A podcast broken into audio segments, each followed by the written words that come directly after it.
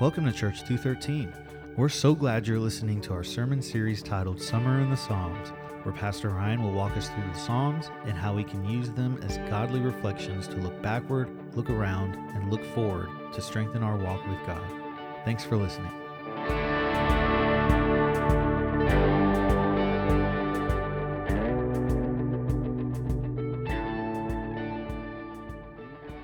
This morning, what I want you to get when you leave is, it's important, if you're going to open up and you're going to see God work, to go with the gladness of God. So let's turn to Psalm one twenty-six. Psalm one twenty-six, let's stand together.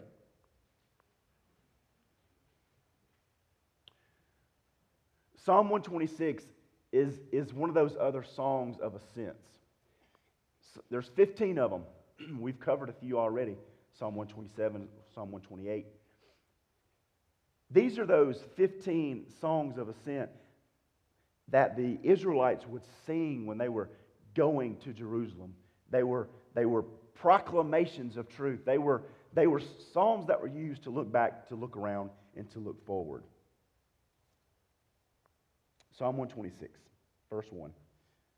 When the Lord restored the fortunes of Zion, we were like those who dream. Our mouths were filled with laughter then, and our tongues with shouts of joy. Then they said among the nations, the Lord has done great things for them. The Lord has done great things for us. We were joyful. Church, turn that frown upside down. Restore our fortunes, Lord, like the watercourses in the Negev. Those who sow in tears will reap with shouts of joy. Though one goes along weeping, carrying the bag of seed, he will surely come back with shouts of joy, carrying his sheaves. You guys can be seated. Psalm one twenty-six is meaty, going with the gladness of God. This message is for somebody this morning that's just struggling, having a glad heart, struggling with, with going with with a smile on your face because of the oppression maybe of a situation that's going on right now.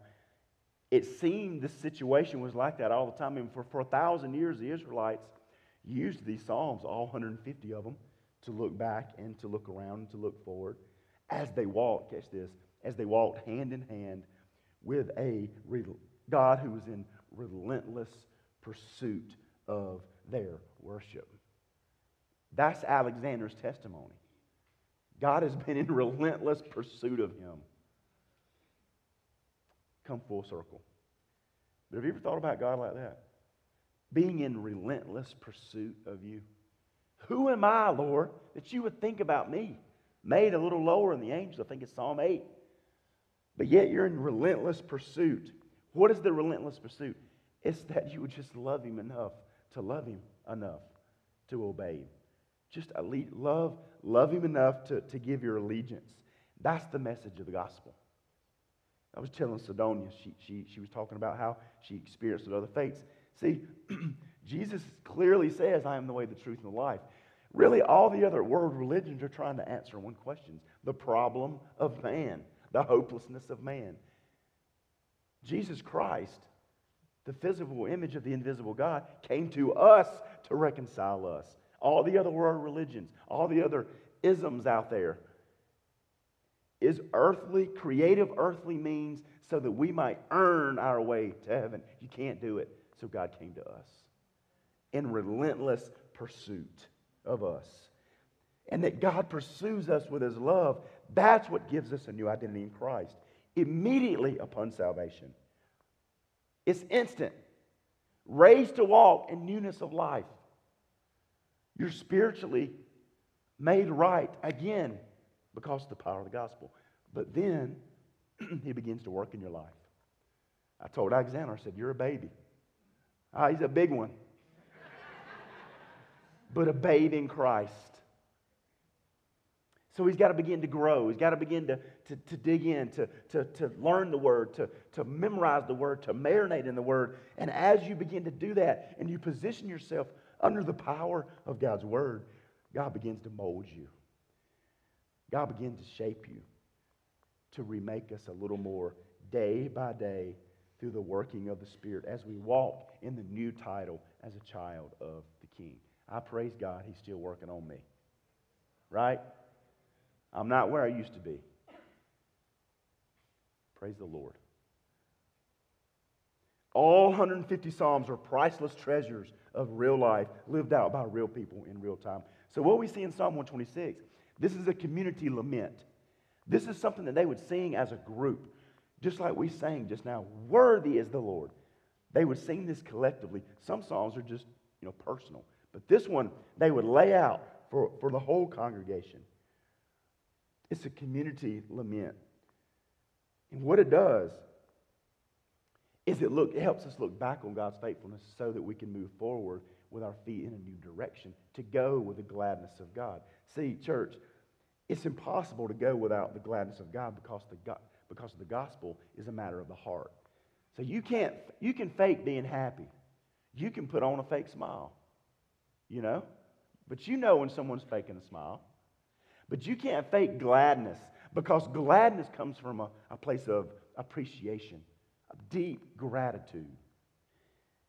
Second Samuel sixteen seven says, "But the Lord said to Samuel, don't look on his appearance or his stature, because I have rejected him. Humans do not see what the Lord sees, for humans see what is visible, but the Lord looks on the heart." Psalm one twenty-six tells us how to have gladness no matter the situation. This is the place, y'all. This is the place right here that you can get your hallelujah back.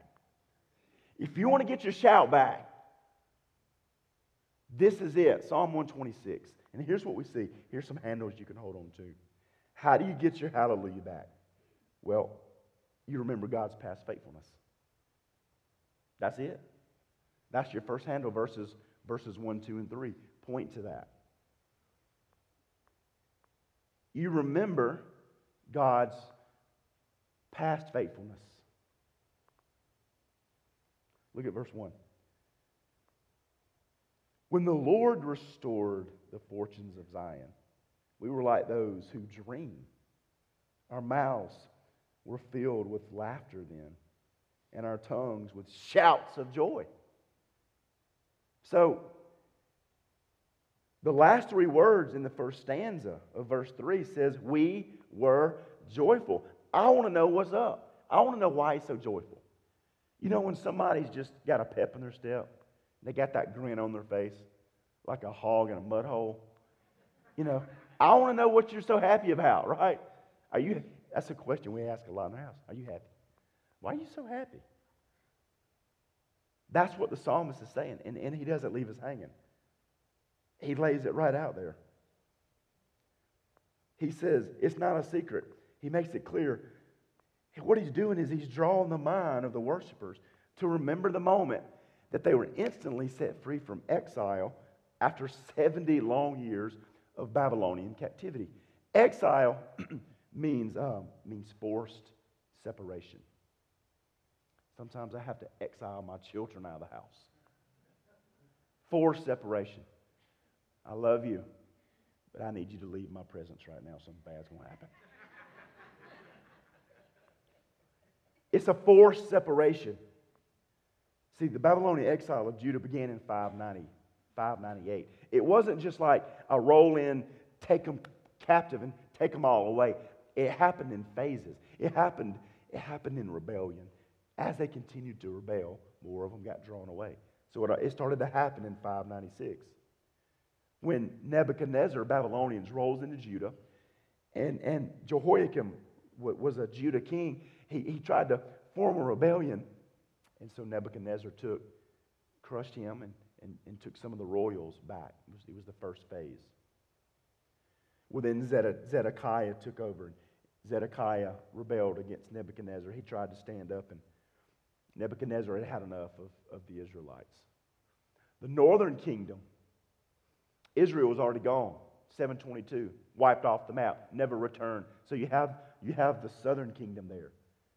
So Nebuchadnezzar comes in and, and he destroys, he burns the temple, destroys the wall. takes them back. That happened in five eighty-six. The total number was about five thousand. But that was just men. So if you figure the men and the women and the children, you know, you're, you're talking about maybe three times that amount.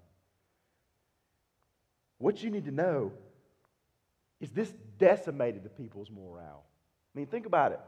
Not only, not only had they been taken away, but their land was lost, their culture was crushed, and the promises of God seemed to be a vapor in the distant past. That's the way it seemed. But God. Amen? But God. Look at Second Chronicles thirty-six.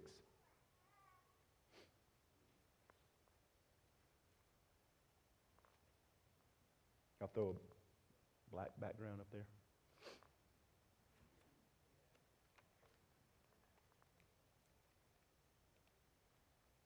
Read it to you.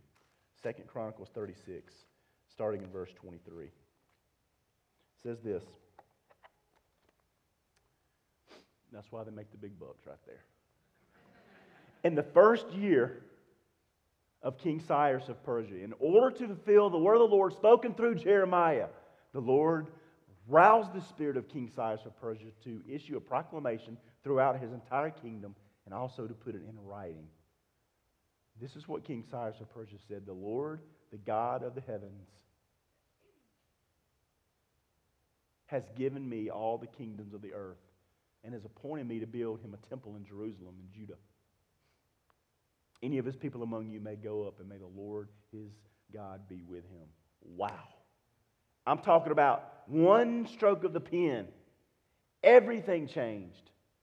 Everything changed. Babylon fell. The Persians took power. God moved on the heart of the king. And God is still moving on the hearts of kings today. I'm really believing it. He's still got the whole world in his hands, church. He issues this decree. The Jews go back home and, and they rebuild the temple. Israel's history has resumed by the grace of God. This was unbelievable. They, I mean, they, they knew what they were looking back on. And things changed overnight. They were back that they couldn't believe. It, it, the Bible says that that they said, the um, the psalmist says it was, we were like those who dream, which means they couldn't believe it. Like this is this is beyond anything I could ever dream would happen. The temple would stand again. David's lineage would remain. The people could respond again to the Davidic covenant. They could worship in spirit and in truth. And the Messiah could still have a way to come. Look at verse one. When the Lord restored the fortunes of Zion, we were like those who dream. See, they thought that God was silent. They thought it was, they thought it was done. The land was desolate. While the exiles faced the consequence of sin, they thought they were done. They had seen and heard how that God's house had been burned and the walls were crushed. But God, God was making their path straight for their good and for His glory. They just couldn't see it. What the psalmist is doing, he's looking back. God has not, has not turned His back on them. He's just working backstage. And I'm here to tell you this morning that God has not turned His back on you. He's just working backstage. He's working back there. See, He told Moses and Joshua to take the land because it was theirs. He planted a burden for the temple in the heart of the prophets. He promised a Savior for the world through the line of David. But God, He's still working all things together. But I get it. Listen, it, it, easy, it, is, it is easy to look around and think that God has somehow taken His hand off of our culture, right? I mean, you look around and you're like, man, wickedness is... is progressing. Wicked leaders, you know, every leader other than Christ is a wicked leader. So really you have to choose between evil or wickedness, unfortunately, because the heart of man is deceitful. Nobody can understand it, Jeremiah seventeen. But it's easy. We, we look around and, and we say, Lord, evil looks like it's running unchecked. But I want you to know, God is not wringing His hands, church. Wringing His hands like He's lost some election. God is not elected. He, he is the undisputed, undefeated King of Kings, which everybody who has ever sucked air will either bow and worship through Christ or sit in judgment by Jesus. That's, that's who we're here to worship. So what I want to tell you is turn off the cable news and open up the good news. It'll change your life. It'll, it'll help you go with a glad heart. Because what, you, what goes down in the well comes up in the bucket if you expose yourself. And so for the psalmist, what he was doing is he was remembering something that had already taken place. Something that only God have done, had done. It said the Lord restored the fortunes of Zion. He brought them back. And it cracked him up. I just couldn't stop giggling when he was thinking back to how good God is. Every time that thought crossed his mind, he just kept laughing. That is a bad feeling to laugh when you know it's irreverent not to. Y'all know what I'm talking about?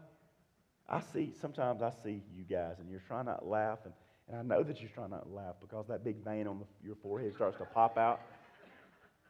You know, you're at a funeral. It's sober and, and reverent, but you know, you you just you can't help it. That is a that is a that's a very vulnerable place to be, isn't it? Just crack cracks them up. Women, what a challenge for us. That, that the gladness of God should be His faithfulness on our lips. We should be able to look back on things that God has done in our life, and it just kind of makes us giggle like, Lord, only you. God, only you could do that. Only you could do that. For years, when Parker turned ten, I remember saying, we, we kept him alive for ten years. Just turned twenty-one. We turned twenty. We kept him alive till he's an adult. That cracks me up. Wow. You look back and say, I shouldn't be living here, or I shouldn't be working here, or I shouldn't be going to church here. But God is so faithful, and it just kind of makes you giggle. A glad heart. Y'all write this down. Recognizing the past work of God results in laughter and joy. Recognizing a past work of God results in laughter and joy. When I look at Kathy Gilbert, it makes me laugh. God is so faithful. You know, thinking of thinking back on what God has done gives you a gladness of your heart. That's how you get your hallelujah back into your marriage. You think back onto those moments that you first dated, that you were just, you know, you were just giddy and giggly and laughing. You know, just the smallest thing got you all shook up. Think back on those. Fill the love tank. Think about. Think back on the, the gladness and the goodness of God in those first months, those first years of your marriage. It makes you look at your spouse and go, God, you are so faithful. This is worth fighting for. That's how you go to go to school. That's how you go to work. The gladness of your heart. That's how you face another day, because you can look back and you can see God's faithfulness. That's exactly what's going on in Psalm one twenty-six. If you want to walk around with a permanent grin, you start listening to the things that only God could have done in your life, and you start remembering those things. That'll put a grin on your face. My encouragement is this. You start with the cross and you work out from there. You start with a moment that, that, that God called you and rescued, and then you begin to think about how He began to shape you and mold you, how God's faithfulness just blanketed over you like a cloak, and I would just put a pep in your step. There's something else, too. Here's something else I want you to hang on to. Notice others giving God credit. How do you get your hallelujah back? Well, you remember God's faithfulness, and then you notice other people giving God credit. I'm going to read one, one, two, and three again. When the Lord restored the fortunes of Zion, we were like those who dream. Our mouths were filled with laughter then, and our tongues with shouts of joy. Then they said among the nations, the Lord has done great things for them. The Lord has done great things for us. And we were what? Joyful. We were joyful. And congested. Here's what it's showing.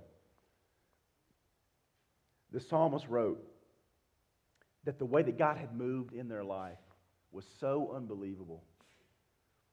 The way other people saw God work in their own life made him glad.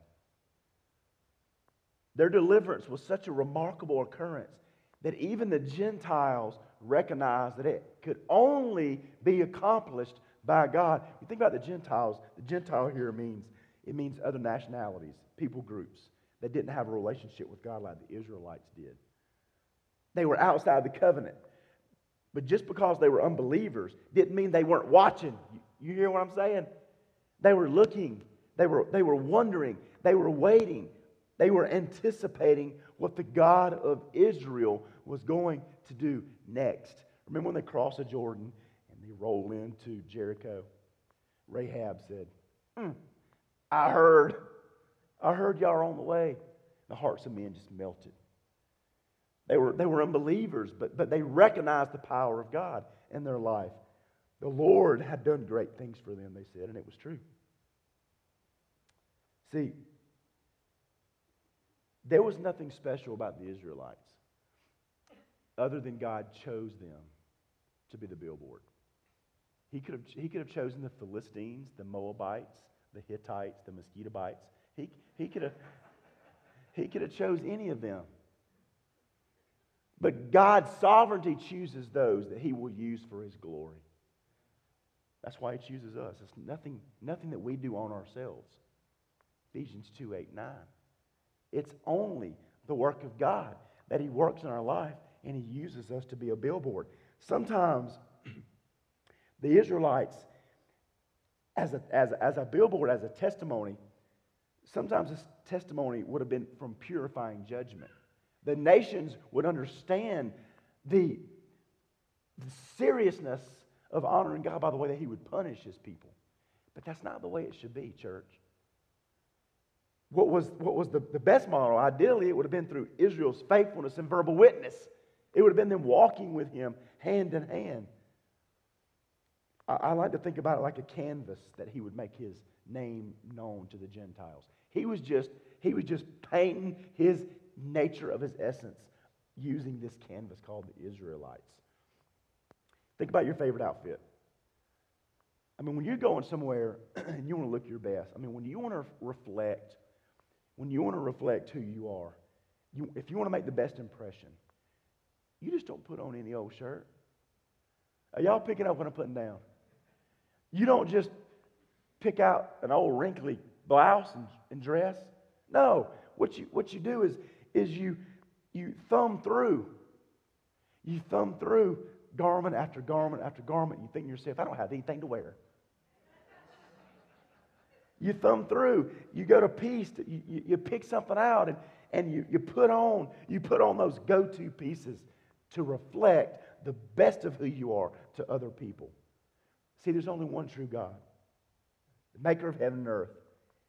What He did was he, he thumbed through and reflected Himself in the Old Testament through the Jews. But now, through Christ, the new covenant, all nations, all people are available to be that canvas. So God is still in the business of thumbing through humanity, looking for someone that He can paint His glory on. Sidonia and Alexander, you're nothing but a blank canvas. God's getting ready just to paint on. See, the Old Testament's the New Testament concealed. The New Testament is the Old Testament revealed. The whole thing is a hymn book. Did you know that? It all points to Him. The whole thing. And He's still in the painting business. And so if you're a Christian, you're a canvas which God paints on to show those, catch this now, outside the family of God, what being a part of the family of God actually looks like. Nothing has changed. Look at Psalm ninety-six. Psalm ninety-six, seven through ten says this.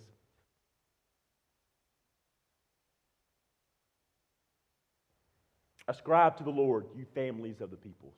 Ascribe to the Lord glory and strength. Ascribe to the Lord the glory of His name. Bring an offering and enter His courts.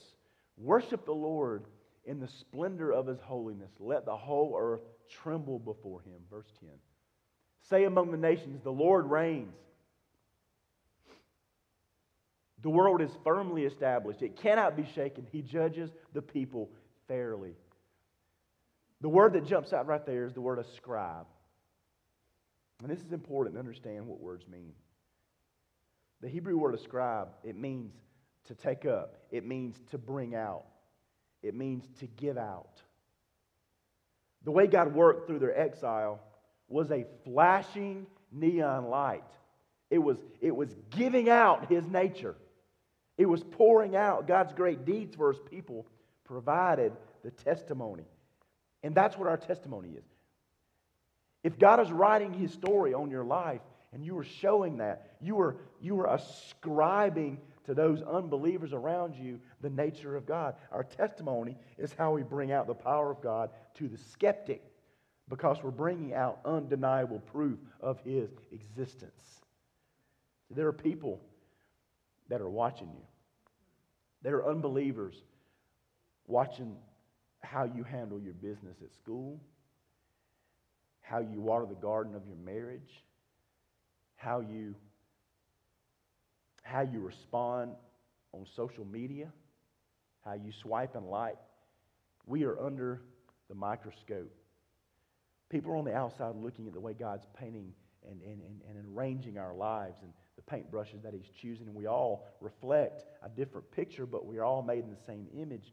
And so when you go out, you wake up, and you live life as a believer redeemed by the blood of the Lamb, think about it like a canvas, the testimony.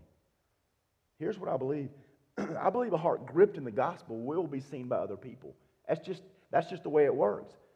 And there's something beautiful that happens inside of your soul when other people begin to see the way God works in your life and begin to give God glory. That's where they were. It felt really good. It felt really good for, for the, for the people that they had been telling about the power of God to actually give God some credit because of what He was doing in their life. When you put naysayers to bed because of what God has done in your life, it kind of feels good, don't it? Evidence matters. The fruit that you bear matters to those who are compl- compl- contemplating the cross, is what I'm trying to say. For those that are contemplating the cross, evidence matters of your life. But I've seen I've seen posts, and I've heard people say, "Well, I don't I don't have to act like I love God to love God." What? God knows my heart. Yes, He does. That ought to scare you to death. God knows my heart. Yeah. That's like saying I don't have to act like I'm alive to be alive. Or telling somebody in English you don't speak English. Or yelling at your kids to stop yelling. Here's what I'm trying to say.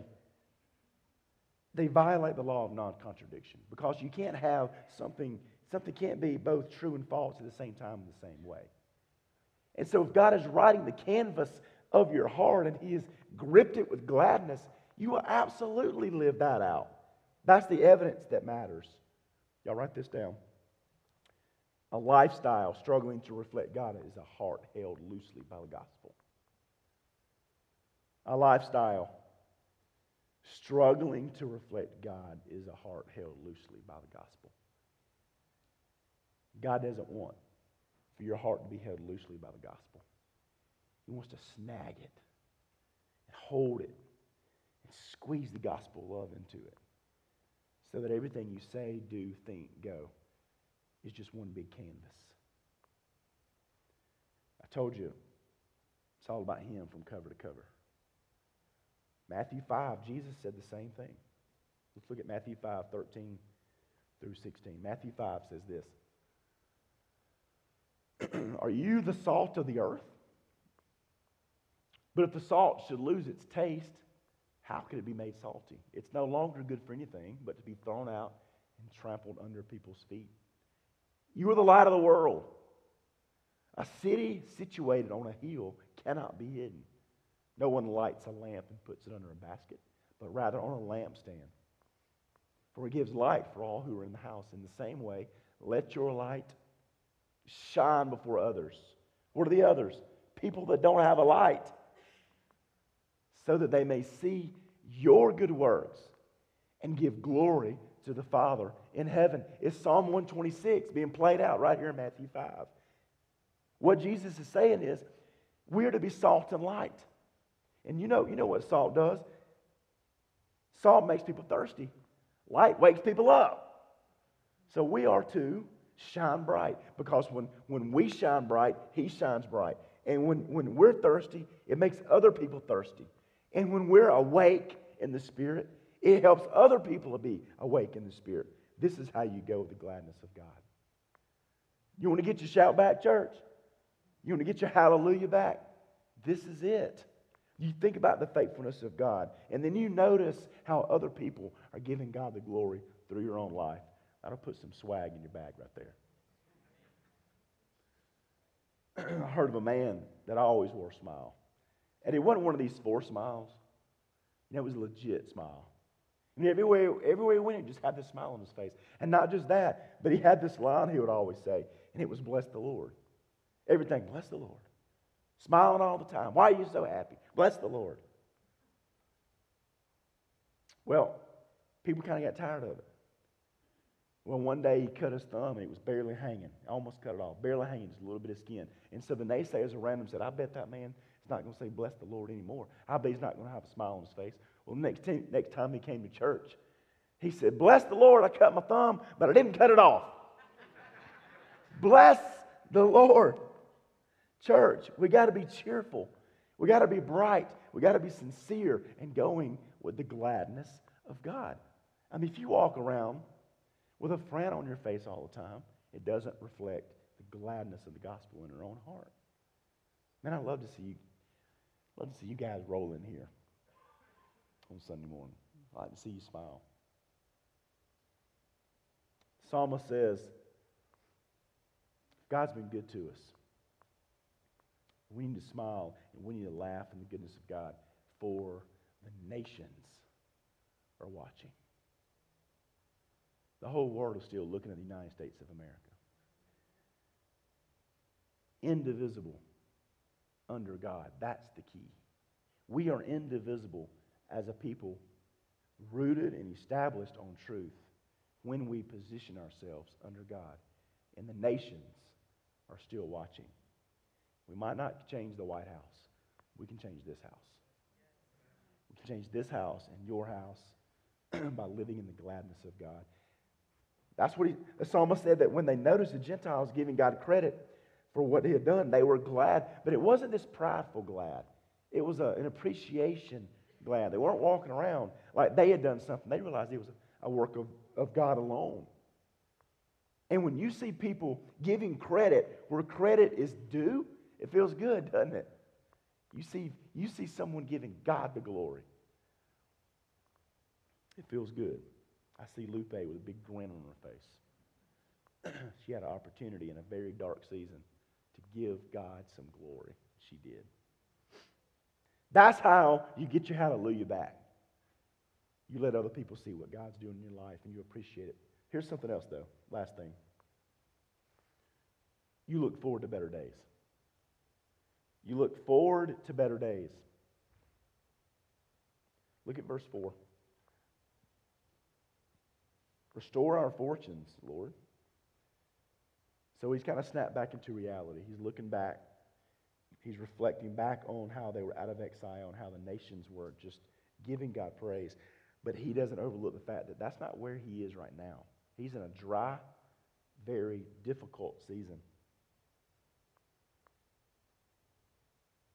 "Restore our fortunes, Lord, like watercourses in the Negev. Those who sow in tears will reap with shouts of joy." Amen, church. There's some of you that have sown in tears in the past.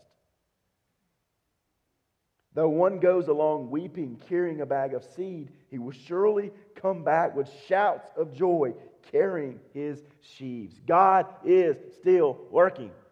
He's still working.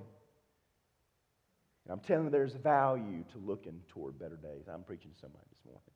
There's value to looking forward. See, see, I believe there's nothing in the past that can stop the grace of God in the future. Just nothing. There's something powerful that happens when you expect God for tomorrow. That's what the psalmist is doing. He's doing that. He's looking back. Now he's looking around, but he's not allowing what he sees around him to stop him from looking forward. He's right there. It is okay to say, man, those were the days. They were. And those, those were the days. But that doesn't mean those days are gone forever. He's looking forward. In the last part of the psalm, the memory of those laughter-filled days of the past, they, they weren't just nostalgic. They were grounds for hope, even for better days to come. It's not just, it's not just some wishing in the wind kind of faith. It's the strong, realistic core of Christianity that says He has granted us wonderful joys in the past, and He can be counted on to give us wonderful days again. It's been said a man can live a little while without water, a little less without food, a little less without air. But a man cannot live a moment without hope. You can hope for better days. The cross tells us that. We can hope for better days. That's what the psalmist is asking God for. He's like, can you give us some better days? I know what you've done, but I believe you can do it again. Can you do it for us? Look at verse four. Restore our fortunes, like the watercourses in the Negev. Those who sow in tears will reap in shouts of joy. You know, if you're doing Bible study and you're reading and you see a you see a location like the Negev, dig it out. What it, what is that? That's there for a reason. What's significant? Well, the Negev is a desert in southern Judah. It's, it, it was it was it was it was like that's where his life was. He was dry and he was unproductive and he was stuck. So he's looking around like, I know, God, what you've done. I know what the other nations have said that you can do. But right now, I need that again in my life because it's dry. And what would happen is the desert would have these gullies, and, and, they, and they, were, they were just remains of streams that are parched, they're barren, they're hot, they're comfortless. And then on those rare occasions, you would have this, you would have this storm that would roll in, and it would quickly just pour so much rain that those streams would fill up immediately.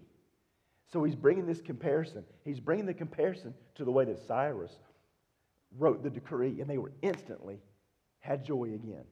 He's saying, do that again, Lord. I know you can do it instantly. You can bring, you can bring hope again. See, in salvation, He'll do that. Instantly, you've experienced new life. But you know as well as I do, exiles don't happen every day. Exiles are, are rare.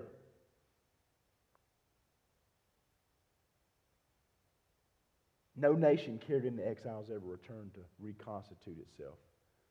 But if God can do it once, He can do it again. He's saying it can happen immediately. But look at verse five. Those who sow in tears will reap with shouts of joy. Though one goes along weeping, carrying a bag of seed, he will surely come back with shouts of joy, carrying his sheaves. We, we see a comparison right here. The question is, what if it doesn't happen overnight? What, what if it takes a while? He says, weeping. It's possible that results come only after long periods of work and waiting. Don't give up. Better days are ahead. Amen? Restore our fortunes, O Lord, like water courses in the Negev. But it might not happen immediately. Those who sow in tears will reap with shouts of joy. See, it as those times that God does work suddenly, it's possible that He will work without any labor on our part. But typically, that's not the way it works. In most situations, gladness comes after long, faithful labor in the things of God. That's where your gladness comes from. Write this down. In order for God to, to bring out the best of His children, scenarios may linger so strength and character grows. How long, Lord? He's working. He's shaping. It's not going to happen overnight. We want it to.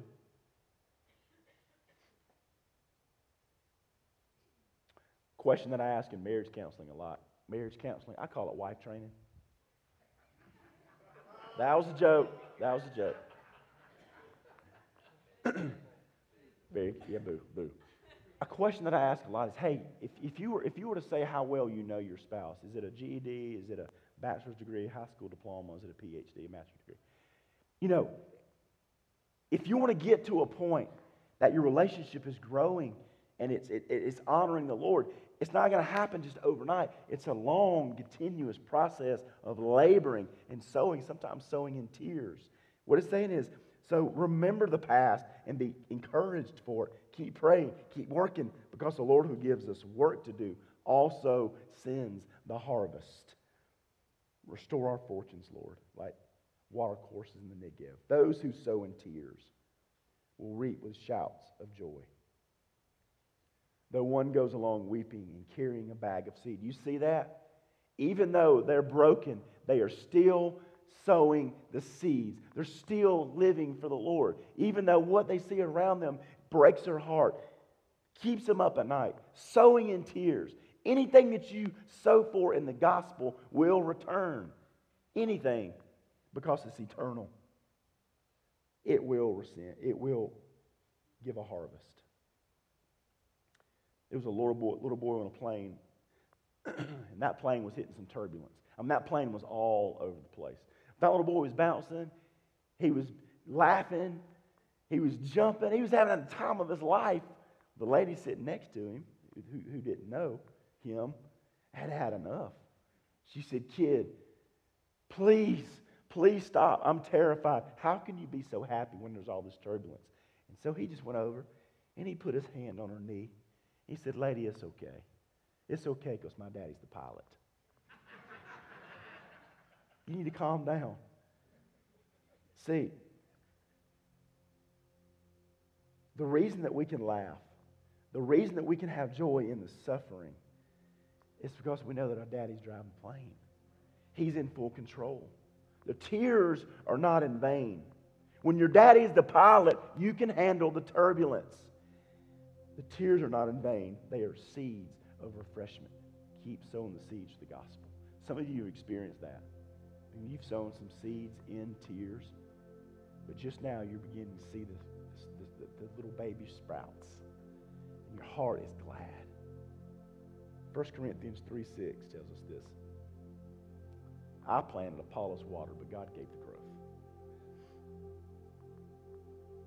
First Corinthians fifteen fifty-eight. It's one of my life verses. Therefore, my dear brothers and sisters, be steadfast, immovable, always excelling in the Lord's work, because you know that your labor in the Lord is not in vain. Ephesians three twenty. Now to him who is able to do above and beyond all that we ask or think, according to the power that works in us. You see, that's the truth. No work is done in God will ever be fruitful, fruitless. Did you get that? It will, it will never be fruitless. No work spoken on behalf of the gospel. No kindness practiced out of the love of Christ. No righteous stand taken will ever go unnoticed. So don't you give up. Don't become complacent in your expectations. Expect God to blow your mind and just give you that giggle. Like, God, I can't believe you did this. But God, you can turn, He can turn our sorrows into gladness. And like we sing, if I'm not dead, He's not done. But if, yeah, of course the labor is hard because this is a sinful world. But there's a promise. God sees those tears. He sees those tears that you shed for the cause and the concern of Christ. And the person that remains dependent on the Lord will enjoy God's blessing. So God knows what it is to weep. Shortest verse in the New Testament simply says, Jesus wept. As he stands at the tomb of Lazarus, and he's thinking about the consequence of sin in physical death, it breaks his heart. And he weeps over it. He knows you're suffering.